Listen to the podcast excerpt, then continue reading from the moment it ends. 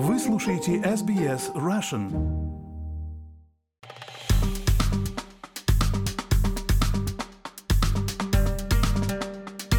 Вместо привычного шоу во вторник зрители общественного телевидения Эквадора увидели картинку, где вооруженные мужчины в балаклавах ворвались в студию и взяли в заложники ведущих.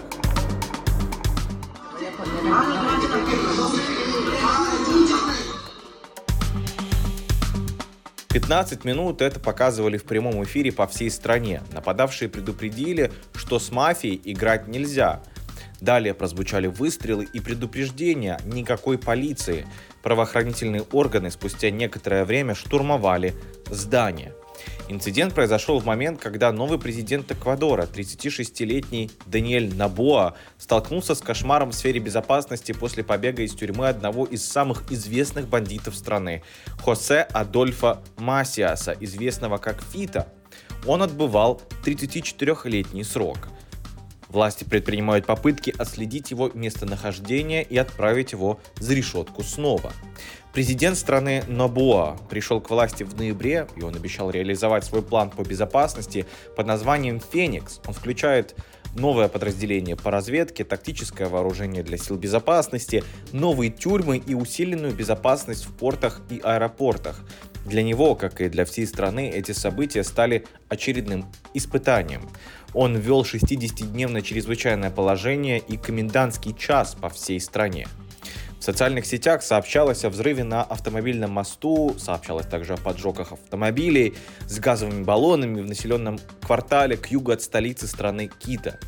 Также сообщалось о поджоге мотоциклов в пригороде, пострадавших, к счастью, нет. Местные жители говорят о том, что они живут в постоянном страхе за свою жизнь. Проблема с пенитенциарной системой в Эквадоре стала очень остро появляться э, в новостях за последние месяцы. Внутри тюрем банды воспользовались слабым контролем государства для того, чтобы расширить свою власть.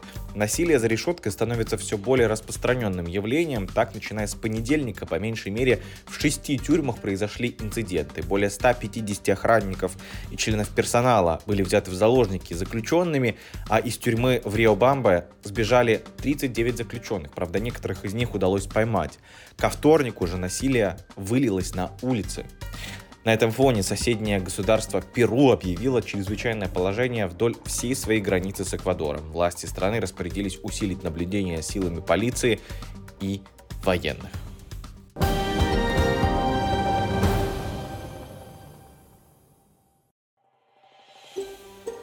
Хотите услышать больше таких историй?